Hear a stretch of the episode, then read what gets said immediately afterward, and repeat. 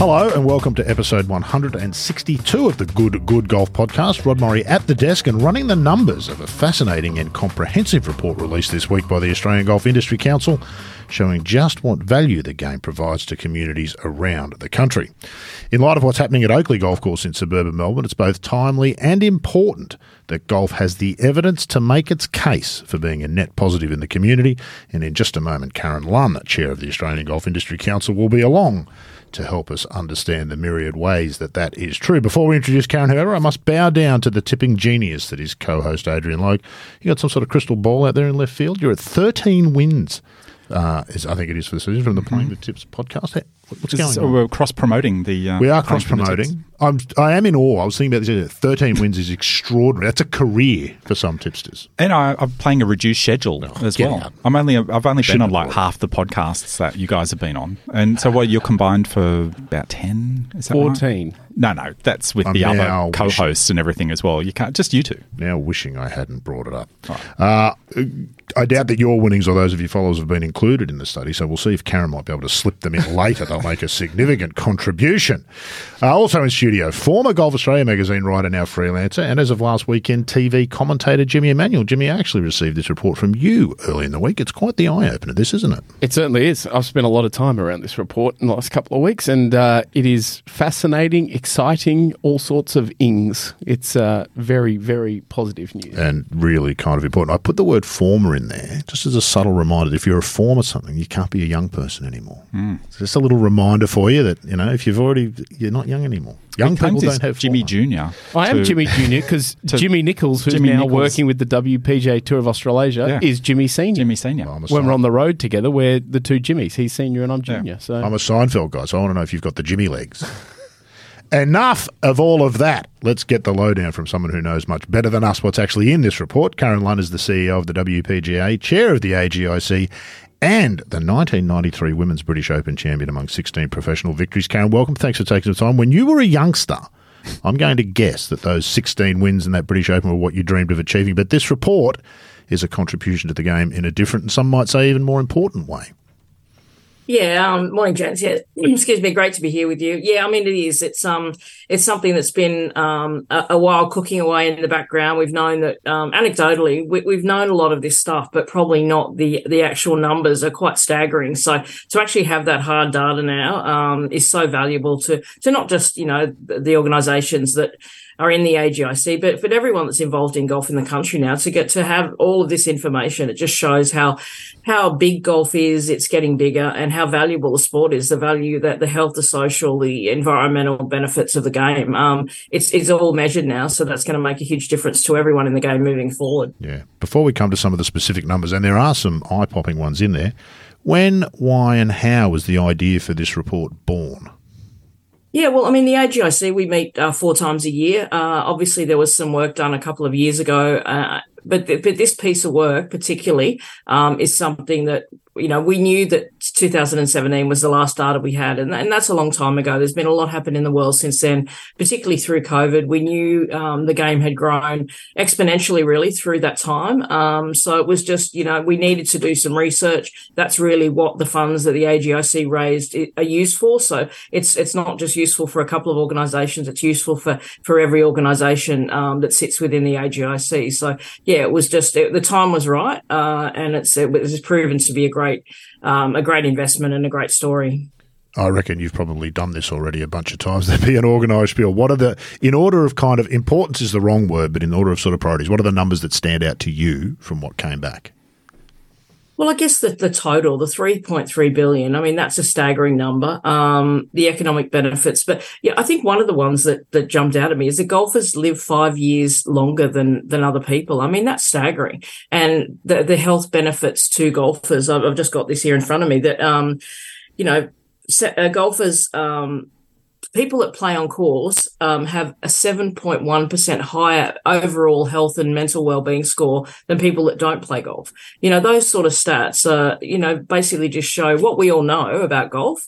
Um, but I think particularly for older Australians, you know, for, for that social interaction, um, you know, when you get old, you can't play a lot of other sports, whereas golf, which is a lot of people's second and third sport when they're younger, but as, as they retire and move into, you know, their elder ages, then it, it becomes their first sport and it's so valuable to them. But, but the other one that jumped out at me was the, the $10.3 billion, um, a- annual household spend on golf, but 6.7 billion is, is spent locally. And for regional areas, the amount of money that's spent in the community by people, um, playing golf and, and, you know, engaging in the golf club, um, that's staggering. So there's so much in this report. Um, we could spend hours and hours talking about it, but, you know, some of, some of those ones just really jumped out at me. And the environmental stuff, I think, particularly given what's going on at Oakleigh at the moment, um, you know, it's staggering as well. You know, 890 million um, value, and the and and the way golf clubs respect and treat the land um, compared to if it's just regular green space um, makes such a difference. So, like I said, there's so much in it,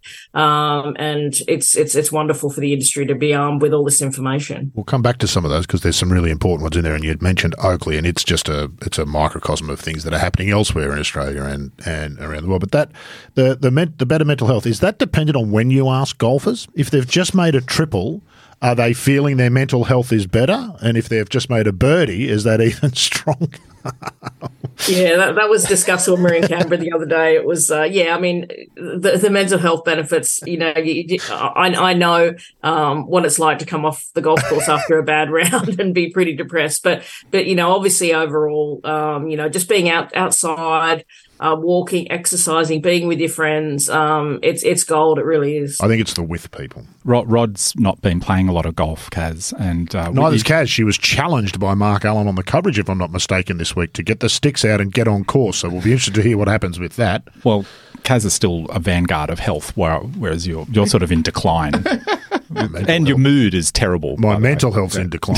television terrible this morning. Really bad mood. I've had some technical issues which are driving it's like you're just insane. walking off a double bogey. Yeah, I'm not. Uh, I'm not in a happy place. Will you be taking Marco up on his challenge? Kaz? Um, no, not on any time soon. I mean, unfortunately, one of the reasons that that I finished playing golf ten years ago to take on this role was, you know, I had a number of injuries that were um, you know, I was spending much more time on the physio's table than I was spending on the practice range. And um, yeah, I mean, my, my body's in, in better shape since I finished playing, but but that's only they were really chronic injuries. Some of them were golf related, some weren't. So um, I've just given my body some time to heal, and, and I'll be back out there at some point, but but not anytime soon, that's for sure. If I'm going to play, I want to have the time to put that into practice. So maybe a little bit later, you know, down the track when I'm not working so much. Pros, pro, they can't quit, can they, Jimmy? No, absolutely not. Look at you can't just go out and play socially. You got to go and practice and hit balls. Look at Marco. All the other Marco goes and plays all the time, and then he's all competitive yeah. and you know, mad about it. So. On your own personal note, Kaz, what do you miss about it? We talk about all the benefits of golf, and I think we, as those in you know those of us who sit around and talk about this sort of stuff, forget about our own interactions with the game. Like, right, I haven't played golf for quite a while, but what about what do you miss about it? What is it? What is what is it that used to do for you that it doesn't anymore? Yeah, I mean, I, I, miss being outside. Obviously, when you're working full time, you spend a lot more time inside than you do. I miss being out in the fresh air. You know, hear the birds singing. Um, you know, just being out, out and being at one with nature, I suppose. But just the sound of hitting that perfect shot. The sound and feel off the club, I think that that's that's something that can't be replicated in any other sport. And obviously, I'm probably not as good as other sports as I was at golf, so I probably don't hit the the middle of the the paddle ball, uh, pickleball bat um, as often as I hit the middle of the golf club. But uh, yeah, no, I, I, think there's so much that I miss about playing, and I really do miss it, uh, particularly when we go to uh, golf events and everyone's out there on the range and putting green. I'd I'd love to, but but you're right. I mean, I think pro- professional golfers where a, a, weird bunch, but to go out and play for fun without preparing properly and, and know that you're going to give your best and play good golf, it's it's really hard to do. So until I have the time to actually, you know, do it properly, then I probably won't. But but when I do have that time, don't you worry, I'll be back out yeah, there. it's a it's a I, it's good for most. It's a form of mental illness for professionals, I think. I spoke to Kari on Monday for something else, and we were chatting about when she's going to play and how much she's going to play, and she sort of said, "Oh, I've got something coming up, but not a huge amount." And I said, "Is it really nice to be able to do that?" And she said, "Oh yeah, yeah, yeah." I said, "If you play any more than that," and then she goes, "Oh, then I go mad. Then I start hitting balls. Then I start taking it seriously, and then it's so not good for me." That's right. It takes over your life. Logue, what stood out to you from this report? Because I'm with Karen. I thought that the particularly the environmental one and the, the benefits to golfers are living longer. But what have you got up your sleeve?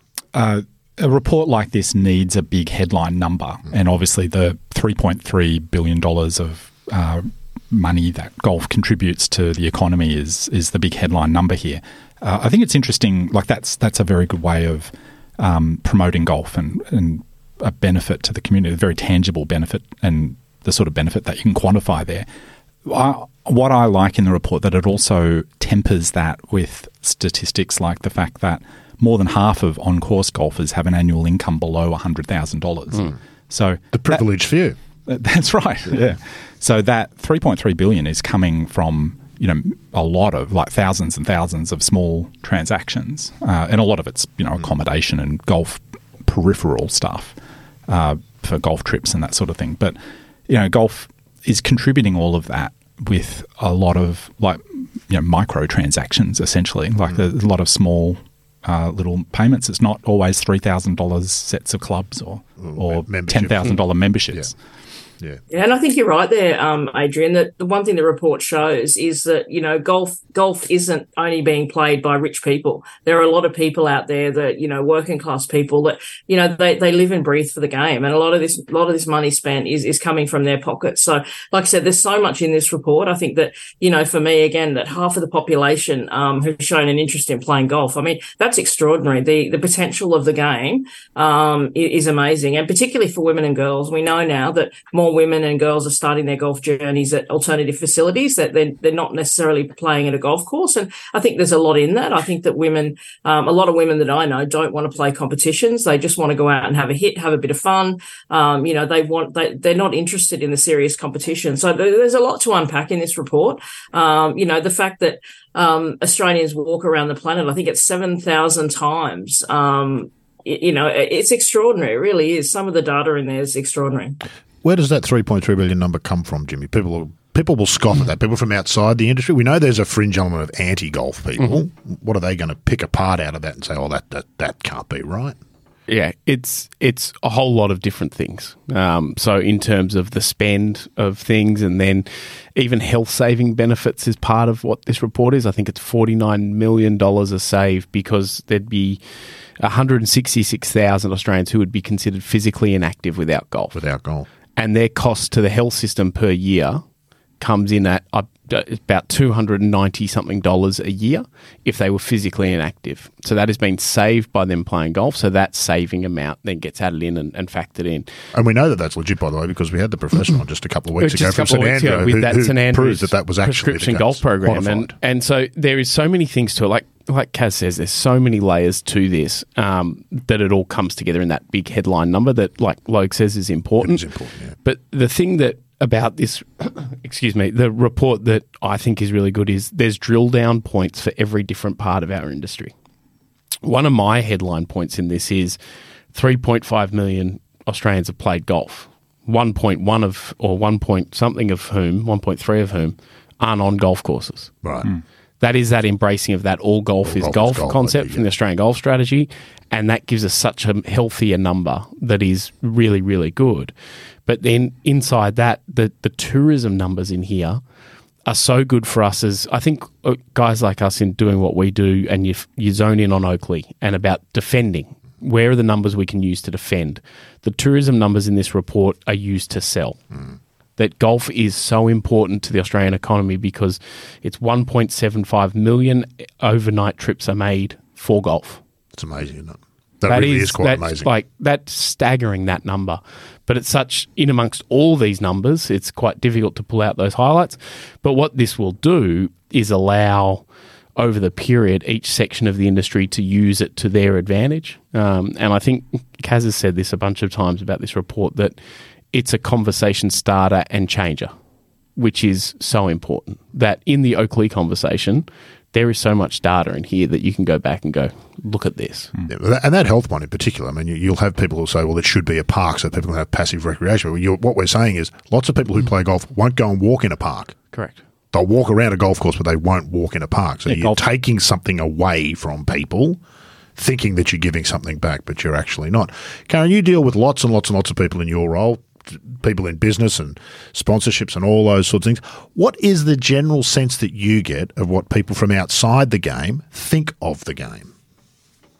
Yeah, well, it's interesting because we presented this at Parliament House on Tuesday, and I think there were a few golfers in the room, um, some very passionate ones, uh, and there were some that you know were new to the game. And I think that when the, the video was presented with um, the, basically the summary page, um, and then unpacked a little bit. And as Jimmy said, there's there's so much to this, and every, every little stat has got so much underneath that. And I think you're right. We can use this, tailor it to to everyone that we're speaking to within the industry. But I think people were generally um, quite shocked, quite shocked. I think it's um it really is an eye opener to those uh, particularly in Canberra. There's a, you know, obviously the decision makers are there. And, and for a lot of them looking at that screen, I think it was, for us, it was, you know, it could be a game changer moving forward because we've never been armed with this kind of data that's so comprehensive across so many different areas and levels. Um, as, as Jimmy said, like with the situation with Oakleigh, there's so much in here that if we want to defend the reason for keeping it open and, and not converting it to whatever it is they're going to convert it to,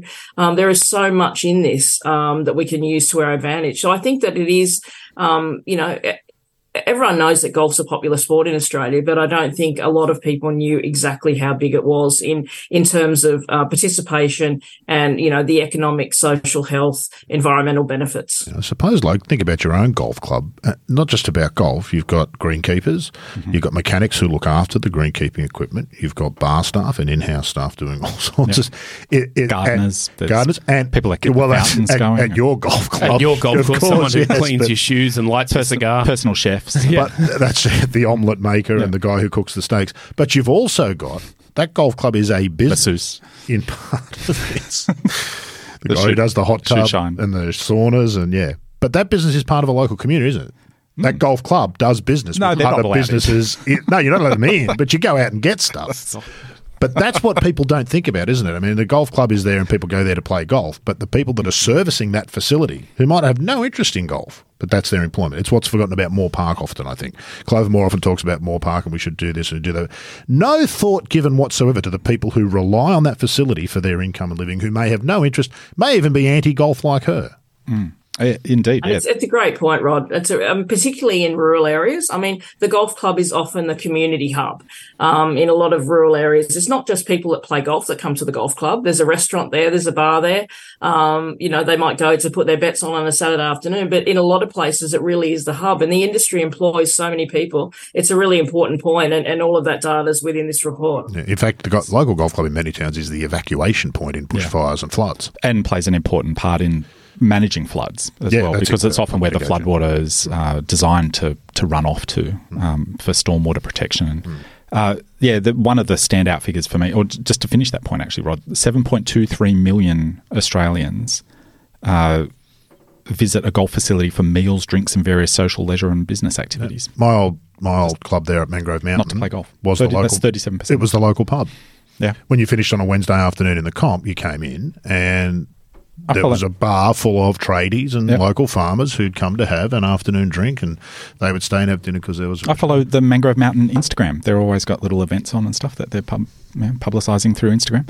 Um, the uh, a, an area that Kaz just touched on there was the environmental benefits of golf, and this for me is just a standout figure that that's sort of tucked away in there, and something we could spend a whole episode on really. But eight hundred and ninety million dollars uh, is the value of the environmental benefits of golf each year. And this covers off some of the obvious things like biodiversity, flood and stormwater protection, as I just mentioned, uh, but water filtration mm-hmm. um, and purification of water. Um, I think golf, people forget you may use a lot of water on a golf course, but it's not like it disappears. It no, go, that's doesn't right. go away. yeah. it, it, just doesn't like vaporize. It actually eventually it does. Yeah, but that's how, you know the water cycle. It's part of the works? water cycle. That's right. It, it's like it doesn't um, completely disappear. Like the water can go into the golf course. Uh, that you know that said, golf. Uh, you know, I'm a frequent advocate on here for golf courses not overwatering and giving up that hyper green image that's created by golf, and especially in the US. I think most golf courses and clubs are doing a good job of getting better at that. Yeah. There's been a realization in the golf industry that Augusta National should only be on TV. It's not what you want from your local golf course year round, particularly if you're in a place where the environment doesn't support it. Sorry, Andrew. No, that's right. Uh, carbon sequestration is another part, and urban cooling, which I think is really significant. Even the place where I play has a role in urban urban cooling. It's uh, you know big green space, and I think to that point about targeting golf courses, I always think back to when before Google Maps existed. If you were looking to, you just moved house, you're looking to join a golf course somewhere, you'd open up the Gregory's and you just flick around until you see a big, big patch green, of green. Big green mm. blot, and there's a good chance that there'd be a golf and course. you go, there. oh, that must be a golf course.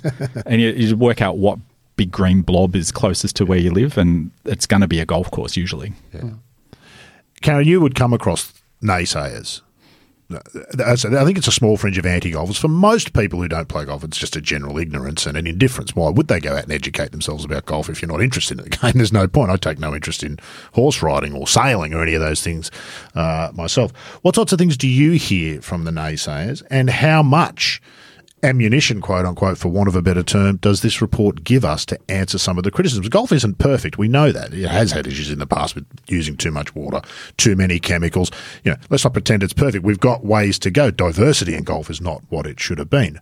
What does this report help to us to show that we're moving in the right direction? Well, I think I think most people um, in Australia that if they don't play golf, somebody in their family does, or one of their friends play golf. So I haven't really ever come across too many naysayers, but obviously this report will provoke some. We know that. Um, but I think people know that golf is is a good game essentially, and yes, there have been issues across the board, but we're doing we're working really hard now. Like I said, in terms of um, diversity, um, allowing every Australian or, or, wanting to welcome every Australian to play golf. You know, that's really important to us. So I think that there's there's a lot of work being done, and particularly in that environmental space. Um, that there's so much work being done, as Adrian alluded to, across all of those areas. Um, I think that it, it's it's really hard to say that golf isn't doing anything to to try and I guess change the image and perception. And you know, one of our pillars, is, as Jimmy knows, is telling our story better. And and you know, this will help us tell our story much better for those who are uh, you know, the, the, the people that are trying to shut down these golf courses. This gives us the ammunition to say, well, actually, what you're saying is factually incorrect. You know, that that's not true. And I think that some of the stuff that's come out from Oakleigh, um, some of the images on social media, you know, they're so powerful, you know, in terms of all abilities, in terms of kids and women, um, you know, people from all backgrounds, um, being able to have access to golf. Um, that hasn't always been the case. So I think there's been so, there's so much good work going on, um, and I know within uh, Golf Australia, Jamie and DeBone and his team are doing a great job um, with their clubs and facilities um, department in going around to golf clubs and and helping them become um, better across the board. So I think that, you know, golf isn't standing still. Where, you know, we know, as you said, we know that historically. There's been some culture issues. There's been, um, you know, some issues that, you know, we're not proud of, but we're working hard behind the scenes, everyone in the game to, to sort of repair any of the damage. And I think that golf's image is, is changing. There's no doubt about that, but we have a little way to go, but we're getting there. Yeah, golf's not alone in that, of course. I mean, that's true of all society, isn't it? it's a constant go. Absolutely. Shout out to friend of the pod, Sandy Jamison. The images you talked yep. about predominantly come from him at oakleigh It could be you're you're the storyteller, and and Karen's right. It's the narrative around golf, the stories. We tell them beautifully inside golf. We need mm-hmm. to get them outside golf. That's a challenge, and that's part of what this report is about. But you get a big report like this, where do you find the stories that actually resonate? Because we know, as journos, that it's about people, isn't it? Sandy is a journo by accident with yeah, what he sure. does there. That he's telling the right stories, isn't he? Yeah, I, I think we're literally two days after this report's mm-hmm. been released. It, it is released in one big one huge bulk, chunk. And yeah. here you go. Here's there's a headline number. There's some other pull-out numbers, and this is why we're excited. This then sits as a resource for until the next one, and it is there to be brought up in conversations with people but also used to pitch into journos of different areas. So you go. You're going to have a quiet Thursday one day, Jimmy. You're going to be scratching for a story. Just go to the report. That's my tip. You'll find something might, that you can I might follow give up myself on. a couple of days off the report. I've spent a lot of time around it for a while, but the the idea being that I, I had a conversation with a friend of mine uh, who's a uh, chief political editor for TV and sent him this and said, Any interest? Yeah, absolutely. Straight away, because there's these headline numbers and it was involved with Parliament House, which is fantastic. But then having conversations with tourism journos. Oh, yeah, there's something in there for us. I had a long chat with an environmental journo the other day, specific direction to that section. We're getting interest from people who are not normally covering golf.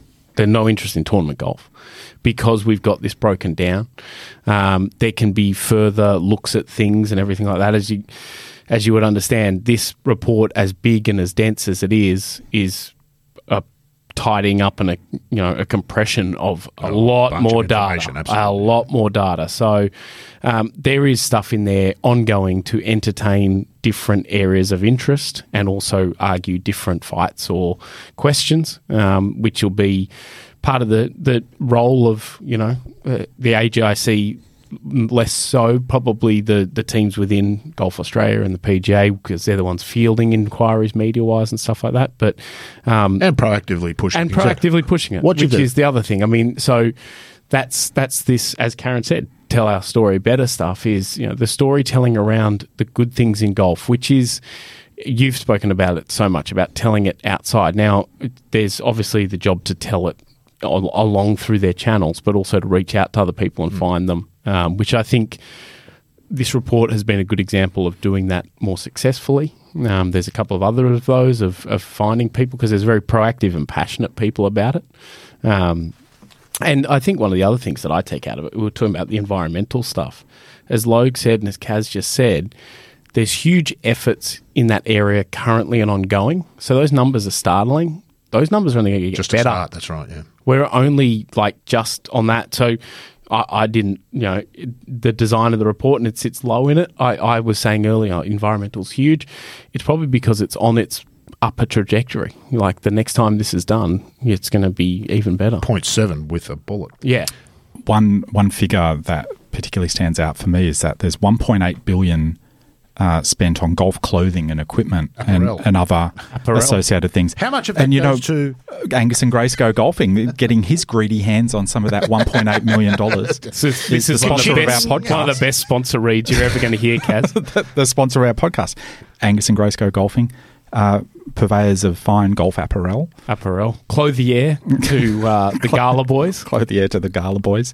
Where, where can you find out a little bit more about Angus you, and Grace Go You golfing? can go to angusandgracegogolfing.com or you can find Angus and Grace Go Golfing on Instagram or go into 34 William Street, Paddington, 37. You'll find it on You'll William find Street, it. Paddington. Wander along William Street, Paddington. You'll find a clothes shop that's got a golf. If you go in there of an it's afternoon, right next to Nudie Jeans and and by Charlotte's on the corner. By Charlotte's, and you go in there, and Matt will probably give you a beer if you go in there in an afternoon. If you not that I would know. If you'd like to hear a decent ad read for Angus and Grace Go Golfing, tune into the Australian Golf Passport oh, podcast. Yeah, they do, do, they, do a, they do a magnificent job of that. Got to yeah. admit, they do it much better. Right up front. Part of what Jimmy's talking about there, Kaz, is media relations, and that's a prime example that he's given of his mate who's the chief political editor a lot of people outside media don't understand how it works. If you're a journo, you've got a round, and if your round is industrial relations, every day you've got to find something to put in the paper, and that's really exciting when you're young. And then as you get a bit older, it's like I really can't think of anything to do.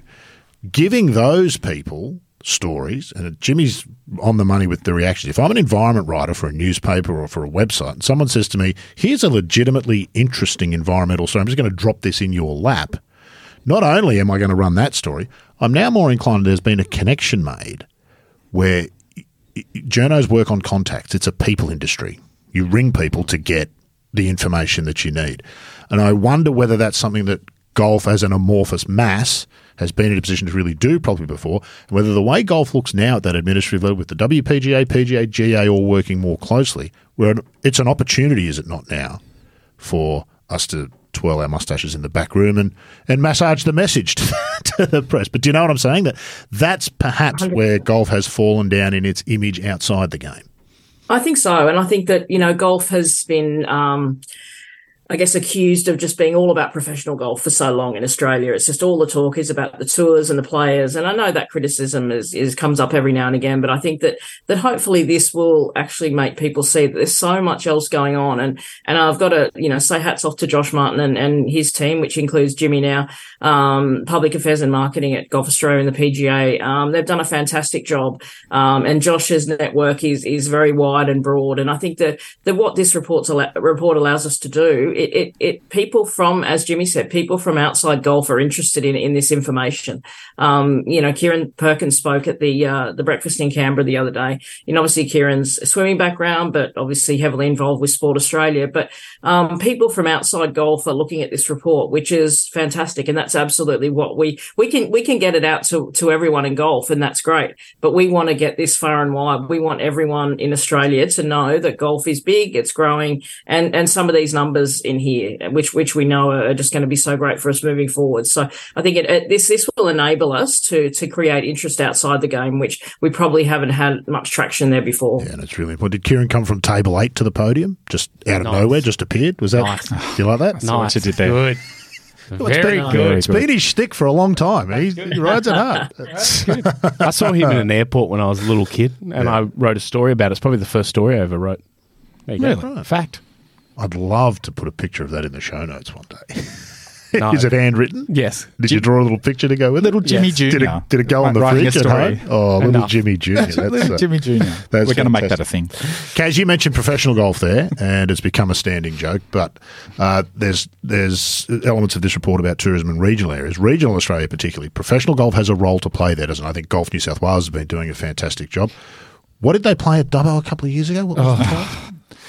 Uh, I taught, and you were out legendary there, event. Uh, Kaz, but that stuff Kaz really, was there at the of course she was. The, oh, of course she was. That is Rod's favourite golf tournament he's ever covered, and he talks about it every single podcast. Do you realise how significant that event was, Kaz? Ch- changed Rod's life. Yeah. It's up there. It was good. It was really good. But that's kind of important. We see the same thing at Bonville up near Coffs Harbour each year there's a role for professional golf there, isn't it? We're not going to see the Australian Open go to regional Australia, understandably, but that seems to me the place where professional golf can have a real impact beyond just golf. Yeah, I think so. And, you know, our events, um, our WebEx Plays series events, we have one down at Rosebud, which is, you know, quite close to the city, but obviously we go out to Cobram and Barooga, we go to the Hunter Valley. So, you know, we are looking to take our events definitely into regional areas.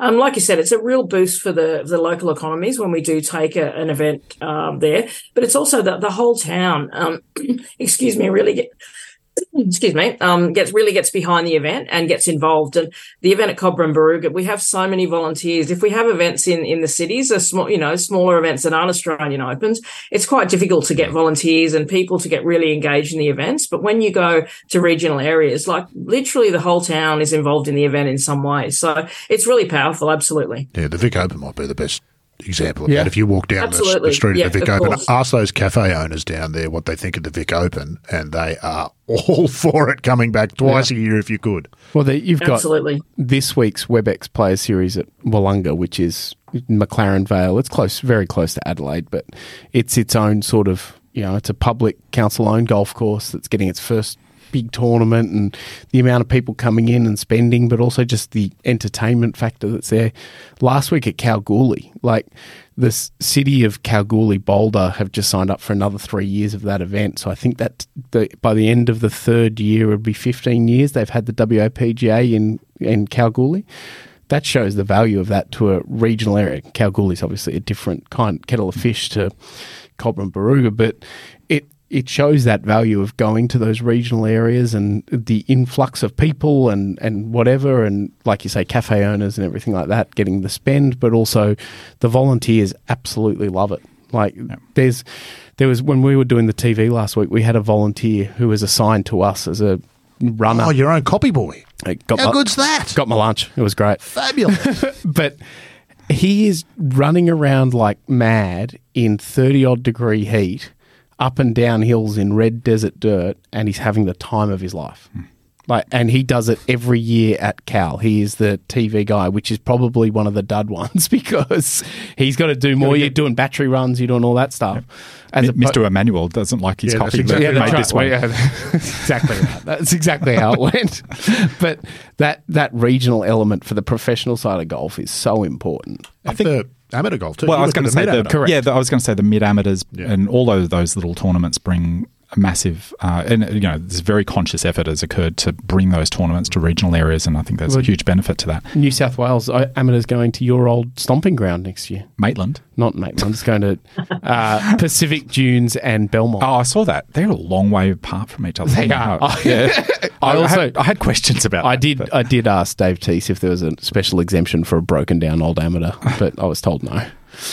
Very, very interesting. Um, I mean, we tend to focus a lot on this podcast, and I think just golf media in general focuses a lot on Oh, media now. professional. I wasn't.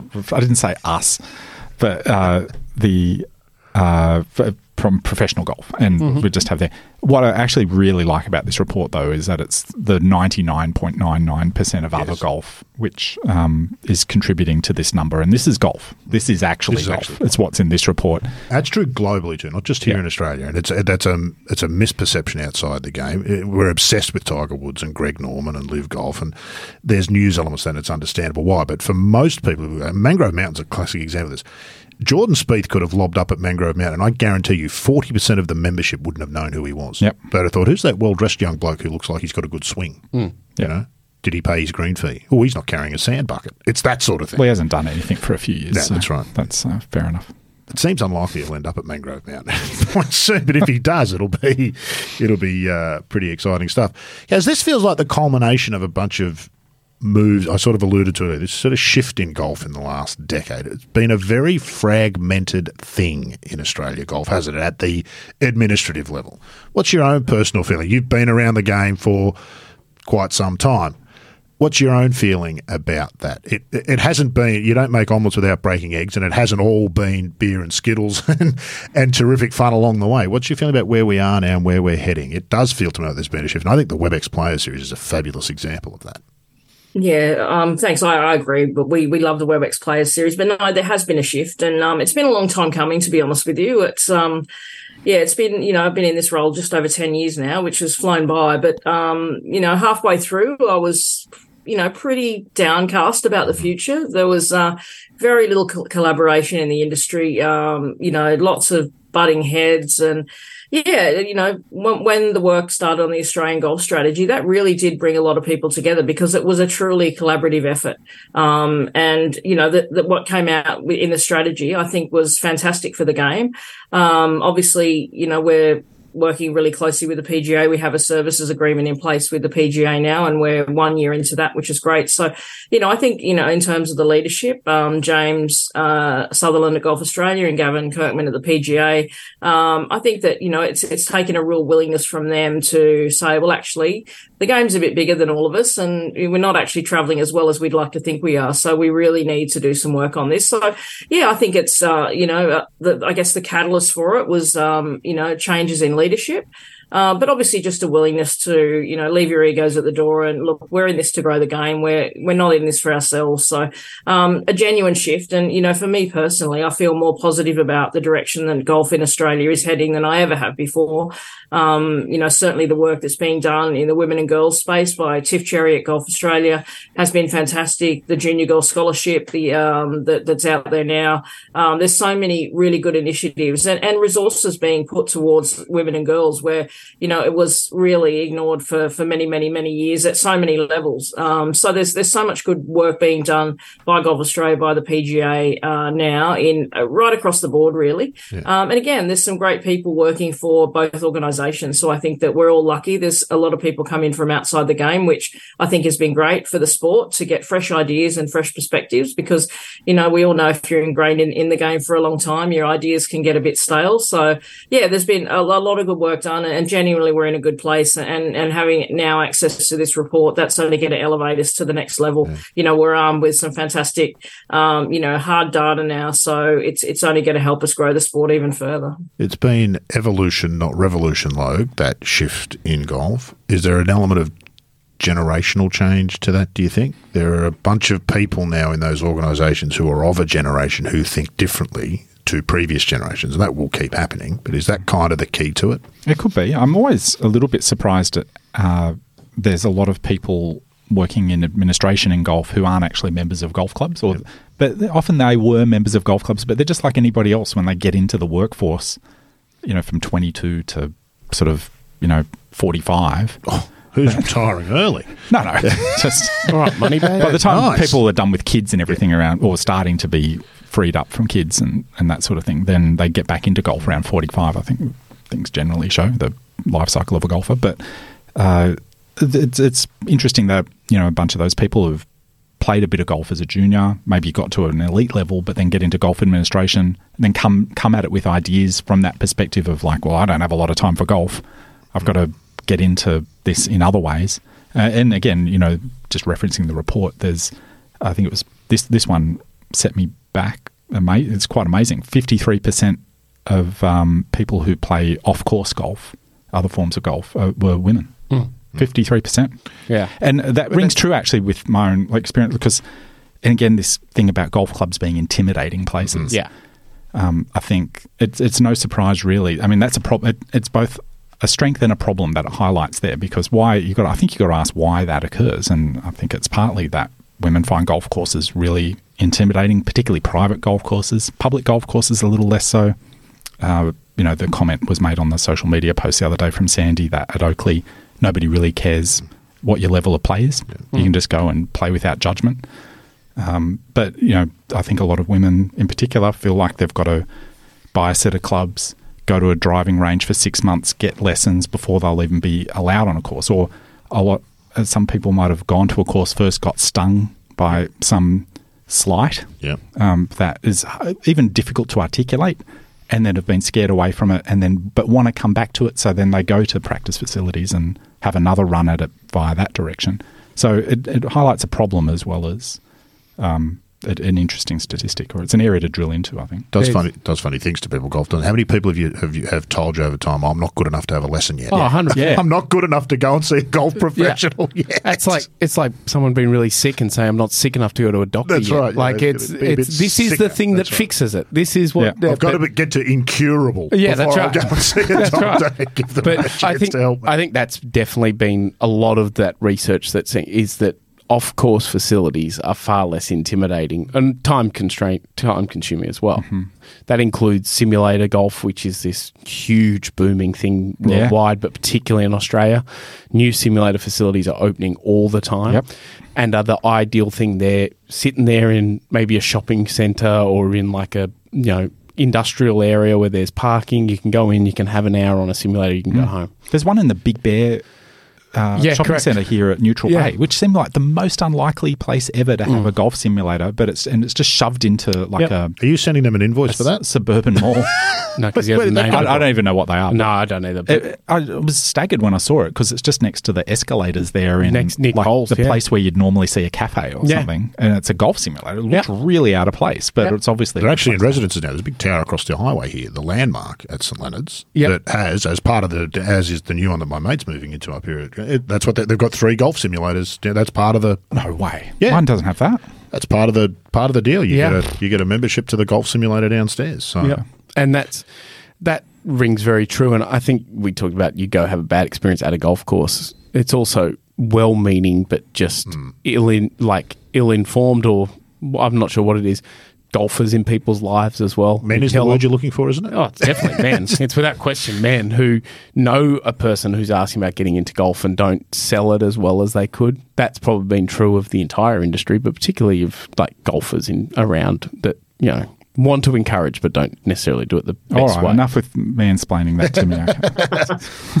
Kaz, the game is infuriating at every level, isn't it? To play, absolutely, uh, to try and get better at, and in this area too, isn't it? There's, it's full of contradictions, and it's like a hairball. Everything you pull on this side to try and make something better has an impact over this side that you may not have seen. How have you enjoyed being at the, uh, you know, riding the the crazy horse that is golf and an administration uh, level? Yeah, no, it's been um, it's been an interesting journey to be honest with you. And you know, I did have a little bit of a background, um, you know, with my work with the Ladies European Tour when I was still playing. But obviously, um, you know, taking this on full time it's been a, a, different beast for sure. And it, yeah, it's been a great learning curve. I met some wonderful people um, along the journey, but it, it's a lot of up and downs. Um, you know, a lot of days where you just, you know, you spring out of bed and you you know, can't wait for today and get into action. Other days, you're just like, oh, am I really just beating my head up against a brick wall? And is anybody actually listening? Um, but yeah, I mean, like I said, the last, the last, you know, three years has been, you know, nothing but positives. To be very honest with you, it's been been great for women's golf um, to see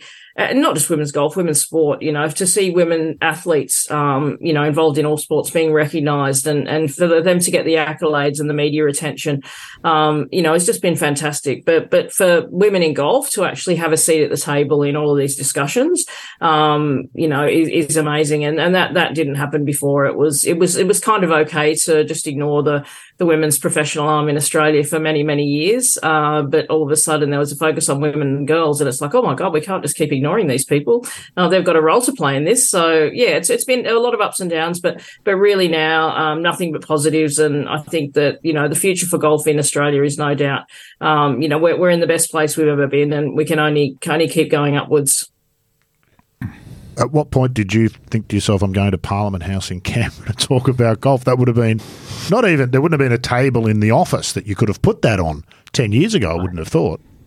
No, that's right, and you know I've got to pay tribute to um, a, you know a couple of people, particularly Meryl Swanson, who's the um, the federal member for Paterson. Meryl and I actually played junior golf together, going back many many years, and she's a, a great advocate, and she spoke so beautifully at Parliament House the other day. So we've got some great adv- advocates for the game. Um, the the deputy prime minister Richard Marles is a really keen golfer, and he was there the other day too. So you know, there's a lot of people that absolutely love golf, and and those guys don't get to play anywhere near as much as they'd like to. Obviously, running the country takes a little bit more time out of their schedule, but um, you know, having some advocates like that's great. But no, you, are right. I couldn't have dreamed that I would be you know standing there presenting you know the the benefits of golf to you know some of the most important people in the country. Yeah. So it's it's been it's been a great a great journey, and like I said, a huge learning curve for me too. And and give yourself some credit there, Kaz, as well. Um, you're now chair of the AGIC. I think that appointment was last, last year. Last year. This time last yeah. year. And it's an organisation that's done a great deal of good for Australian golf. Um, it's the Australian Golf Industry Council. Um, Who's it made up of? It's a combination of the peak bodies of golf in Australia. There was a media component to it when it was initially launched. I think is that still the case? There were some of the media organisations well, part of it. You got uh, Sports Turf Managers Association, yeah. Australian Sporting Goods Association, Golf Management Australia, and Society of Australian Golf Course hmm. Architects. Mm, right. Yeah. yeah. At times, I think, uh, before like, I, I, want to finish my compliment, Kaz. Right. Before, at times there was uh, a question about the role. I think of that organisation well, in Australian golf. It was delivering benefits benefits, but uh, just how great were those benefits? To me, this has mm. really taken it to the next level and and really highlighted what I think the charter of that organisation should be about, and that, that's uh, that's a, a, credit to you, I think, Kaz. Yeah, agree. Oh, thanks, Adrian. Yeah, no, I agree, and I think that this is is probably the most important piece of work that's ever been done um, within golf in Australia. So you know, it's certainly not just me. It's obviously Gavin and James have a big role on that, as do um, the other the other um, representatives from each of the other organisations. So it is, um, yeah, I think we've done some great work, but again, it's it's due to having some great people involved. Stakeholders, I think, is the word you're looking for. Yeah, we also stakeholders. stakeholders. Got to have stakeholders. stakeholders. That's important. Yeah. Go back quickly just for a second second, Kaz, to to women's golf and women's sport generally. It's been, and you're right, it's been fantastic. We've seen an explosion in the popularity and the coverage of women's sport. Awkwardly, for golf and tennis in particular, I think we're now competing for against other sports. Yeah, they're now thinking about playing AFLW and soccer instead. What are we doing about that in golf? Yeah, and, and that's a really good point, Rod. Um, obviously, you know, other sports are looking for talented young mm. girls, whether they be you know, playing whatever sport, if they're talented athletes, we know that there's sports out there with more money than us that spend more on, um, you know, junior engagement. So yeah, we have to, we have to have a seat at the table. We have to have junior programs that are, that are getting kids engaged. Um, the junior girls scholarship, my golf girls, I think the figures have been up, um, 30% in the last year. The junior girls scholarship continues to grow, but we've got to keep creating those pathways to keep girls in the game. I think that's key. Um, you know, we've got to get them in when they're young and, and stop the other codes poaching them. Um, that's obviously a challenge. Um, and that's something that we're just about to start another piece of work, um, you know, on that retention piece in, in keeping girls in golf, which I think is going to be really important, but to keep those pathways going, because you're right. I mean, you know, I, women's AFL, women's rugby, um, obviously we've got cricket, basketball we've got football, now, the Matildas, you know, every sport. Um, but I think, you know, uh, I think that the more girls that are out there playing sport, yep. the more girls that are going to play golf. Rising tides lift all boats. Yeah. And golf is yeah, a great exactly. second Rising sport too, I think. Uh, Karrie Webb will tell you there are loads of professional women cricketers and soccer players who line up to play golf with oh, her. Ash, Ash Barty's a great fan of playing yeah. golf with Karrie. It's their second sport. Yeah, that's right. It's Alyssa Healy is yeah. massive as well into golf. And then I was going to say – where you're starting to see proams at Aussie at events filling up with AFLW players and all this sort of stuff. I think there's twin sisters who play for Richmond in the AFLW, Jess and Sarah Hosking. I think it was Jess who played. How the, would you know? Who like played? Which one of you got? Who knows?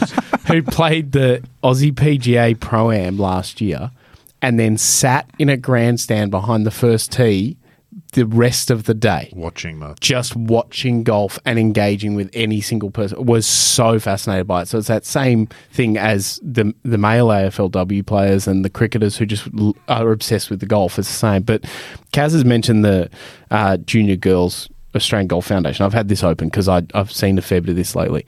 So 2021 that starts and 37 clubs are funded. That's up to 142 clubs wow. this year. 226 scholarships goes to 974. Wow. So that that program I think deserves you know, while we're talking numbers and all that sort of stuff. That, good. that that's creates more advocates for golf. That'll introduce yeah. more people, families, like a, and everything like that. Like I think, I think most of us always talk about there's a family member who played golf. That's yep. how we got into golf. Yep. I hear more and more stories of a child getting introduced to golf, then dragging their family yeah, along. Yeah, yeah great- and that's been the case certainly with the junior girl scholarship. Some of the feedback we've had, but um, you're right, it's growing and will continue to grow. But one of the the great pieces of um, data was the uh, out of the first year, there was an 89% retention rate in girls that stayed on as members at the golf club. Uh, but which is extraordinary. So, I mean, that that really tells a story that, that that the program's doing a great job. Obviously, it's engaging with PGA professionals at the club to teach the girls, you know, everything they need to know in the first year. But then they're bringing their parents, they're bringing their family, and obviously then they're they're staying on at the golf club. So, it's really important, not just in terms of getting more women, you know, to play on tours eventually, because we all know we don't have the the critical mass there that we need, but just more women working in the industry. I think that's really important in terms of, you know, we want more women managers, we want more women superintendents and people working at golf clubs and certainly, you know, teaching pros. I think that's a big focus for all of us. So, yeah, I think that that will be a game changer. We might not see the benefits of that for another maybe, you know, five to 10 years, maybe a little longer, but um, we will definitely see the benefits of that in the long term. You build a stronger house when you get the foundations right, Kaz, and you can look for immediate success in those things. It rarely does it is it the best way forward? You know, lurching from quarter to quarter trying to produce a profit is kind of a modern mm. idea. You're better off to look five or ten years ahead and say, let's build this into something. Because five and ten years goes like that. You've been in the job ten years, because I remember when you were given the when you got the job, not given the job, when yeah. you got the job, and it was like it was like it was yesterday. Two things sort of sprung to mind for me then when you were talking, Kaz. The first one is the game sells itself. In fact, we just need to get people to try it. Mm-hmm. And that's always been the case. And we forget that. Golf will hook people. It will always hook a certain percentage of the population if you can just get it in front of them and get them to try it. But more importantly, perhaps with what we're talking about here and the numbers that Jimmy was talking about, the key word there is momentum, isn't it? We feels like we've got momentum. You and I have spent plenty of time off air complaining about the golf industry and all of the things that are wrong with it. it really does feel different. This momentum, how do we make sure to capture it and keep it going? Yeah, I think you're right. We just can't sit still. And, and, that's one thing that we're talking about. Like, you know, we launched the strategy two years ago, you know, that's just flown by. Um, so now we're looking, okay, well, what does the next five to 10 years look like across the whole of golf, not just Golf Australia PGA ourselves? So I think we have to keep looking forward. And, and that's what we're doing. We're not just sitting still saying, well, golf's in a great place. Aren't we doing a great job patting each other on the back? Not at all. You know, we need to keep the momentum. And, and as you said, I think COVID helped us, but certainly people were worried about what would happen when everyone else golf went back to their original sports that they couldn't play during COVID, but the numbers have shown that people are still playing golf. So yeah, we just need to keep working. We need to keep keep, as you said, there's no point just stumbling along from month to month, year to year, as we did for many many years. Um, we have to keep looking forward, and that's certainly certainly the plan um, at the moment. Hmm. Well, you're playing your role in that, Kaz, and a very important one at that. And congratulations on that fabulous report. Well, I do urge people to go and look at it. Where can they find it, Jimmy? golf.org.au. There's a story there, and then there's a link through to it. Uh, there is a dedicated landing page as well, but that website is going to be a bit more complicated for me to read off the top of my head. Fair enough. So go to the Golf Australia uh, website. It's the first point of call. Do urge golfers, if you've got any interest in the game beyond just whatever you scored on the last hole or your last Stableford round, do yourself a favour and go and have a read because all of us come across people who, when they find out where golfers like to tell us how bad we are for the world and why the game's terrible yeah. and those kinds of things, be a little bit armed so that you can defend that beyond all. I like how there's, it feels when I hit the ball. Yeah, there's a there's a media release that explains, outlines some of it that mm. will give you the sort of very broad brush overview. Overview. Then there's a one page explainer as well. So there's different ways that you can engage with it if you don't have the time or the want to sit down. Um, I, I, can't wait to well actually somebody. Oh yeah, well, actually, well, actually, one point seven five million. Have it on your phone, like. Just have it on your phone. Pull it out. Just so yeah. look. No need for me to tell you. Here's read the, read it for yourself. Read the it's data. there in print. Read yeah. the data. That's that's right. That's right. I, do, I must say, when Kaz was speaking before about with the women and girls and stuff, and talking about obviously we want tour players. That's ideal, but that just getting women golfers and women in the industry. I think it's been a really refreshing thing, and this report doesn't necessarily drill into it too much, but it is a little bit that all of the organisations in golf in Australia are so focused on the holistic version of golf. So from someone trying to win a major to someone playing for the first time and just a club member. As a kid, my involvement being heavy in golf, it was so much more hyper focused on elite golf at club level, at every level. It's really a nice change in that period of my life to see that that focus shift. And I think that's represented in what's going on with Sandy at Oakleigh that every single person is falling into line to try and help the cause there. Because it is a responsibility of all of us, isn't it, Kaz? Whether Absolutely. you're in administration, whether you're in the media, whether you just happen to play golf on a Wednesday and or a Saturday, or you play it three times a year, we've all got a responsibility to sort of sell the game uh, in that sense. So, yeah, good stuff. Logan, I'll be in Melbourne next week. Maybe we should go for nine holes at Oakleigh. Oh, well, you should. One club. Lend our support. Play, yeah, play one club. Go, go and play one club with play $10,000 a hole. Speaking of Sandy, I, I, think he's come he's come up with a fabulous uh, little notion of nursery to nursing home. And that really is. Yeah, uh, that uh, was, I was who, doing. Was that him or was oh, that somebody else? Real ideas, man. Uh, he is an ideas man. I was doing yeah. some stuff around. Oakleigh. A hoodie wearing ideas man. Oh, Who'd have thought? Sub- subversive. Yeah. and he, I think it was Sandy who said to me, a place like Oakleigh is where you start and finish your golf journey. Uh, good call. And I was talking with Damien DeBowen, who, if Kaz mentioned earlier, and we were talking about that, and we both just said that's such great messaging on what that sort of public golf course is. It's brilliant. It's really and brilliant. It's so true. It's yeah, so exactly. true, isn't it? It's absolutely, absolutely. It's not just lip service. That is absolutely true. Yeah. yeah. Uh, really, really important. Good on you, Sandy. Yeah, good on you, Sandy. Sandy really yeah. is the driving force of, of this at the moment, and and it's well, I can tell you, it's gone global. I got a DM on Twitter from a guy in America the other mm. day saying, "I've been watching this thing at Oakleigh. You guys have a chance to save it. You know, he's genuinely interested." Like, I don't know. We're trying.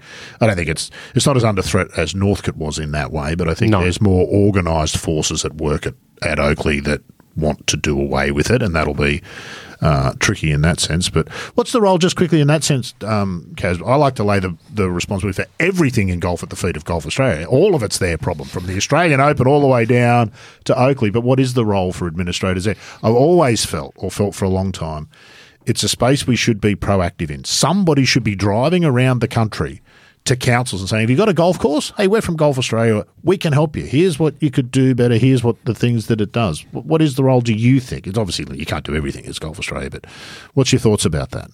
Yeah, no, I, I think it's a it's a good point. I think there is so much work being done behind the scenes that you know your average Joe doesn't see, and, and Jimmy will be across a lot of the work that's going on um, with public affairs and marketing team, the work that we're doing with governments from all levels um, of government, from local government, state, and federal government. Um, yeah, so there's so much work being being done behind the scenes in this space, and and it needs to needs to continue. There's a whole army of people from Golf Australia that go around the country, um, talking to the golf clubs and and you know telling them showing them the the best way forward. You know, what works, what doesn't work. So there's so much positive stuff being done. And, and, you're right. I feel the same, Jimmy, that, you know, my whole world's been, you know, about, you know, high level professional golf. And now it's so good to be working together with everyone on this holistic view and, you know, basically from, from grassroots right through to every level and now having, you know, being armed with this report um, to help us grow the game. Well, as I said, Kaz, congratulations. Fabulous effort on Australian Golf. This will be in circulation for a long time. Absolutely. As a weekly columnist, I can tell you this is going to sit in, well, in a, a folder it's the same. Me and it's I, I, I, mentioned it to you guys at one stage when we were talking about the RNA health report yeah. and that I was using that for something. And I was, I said, this is something similar that's going to sit there and you always go back to whenever you need it to.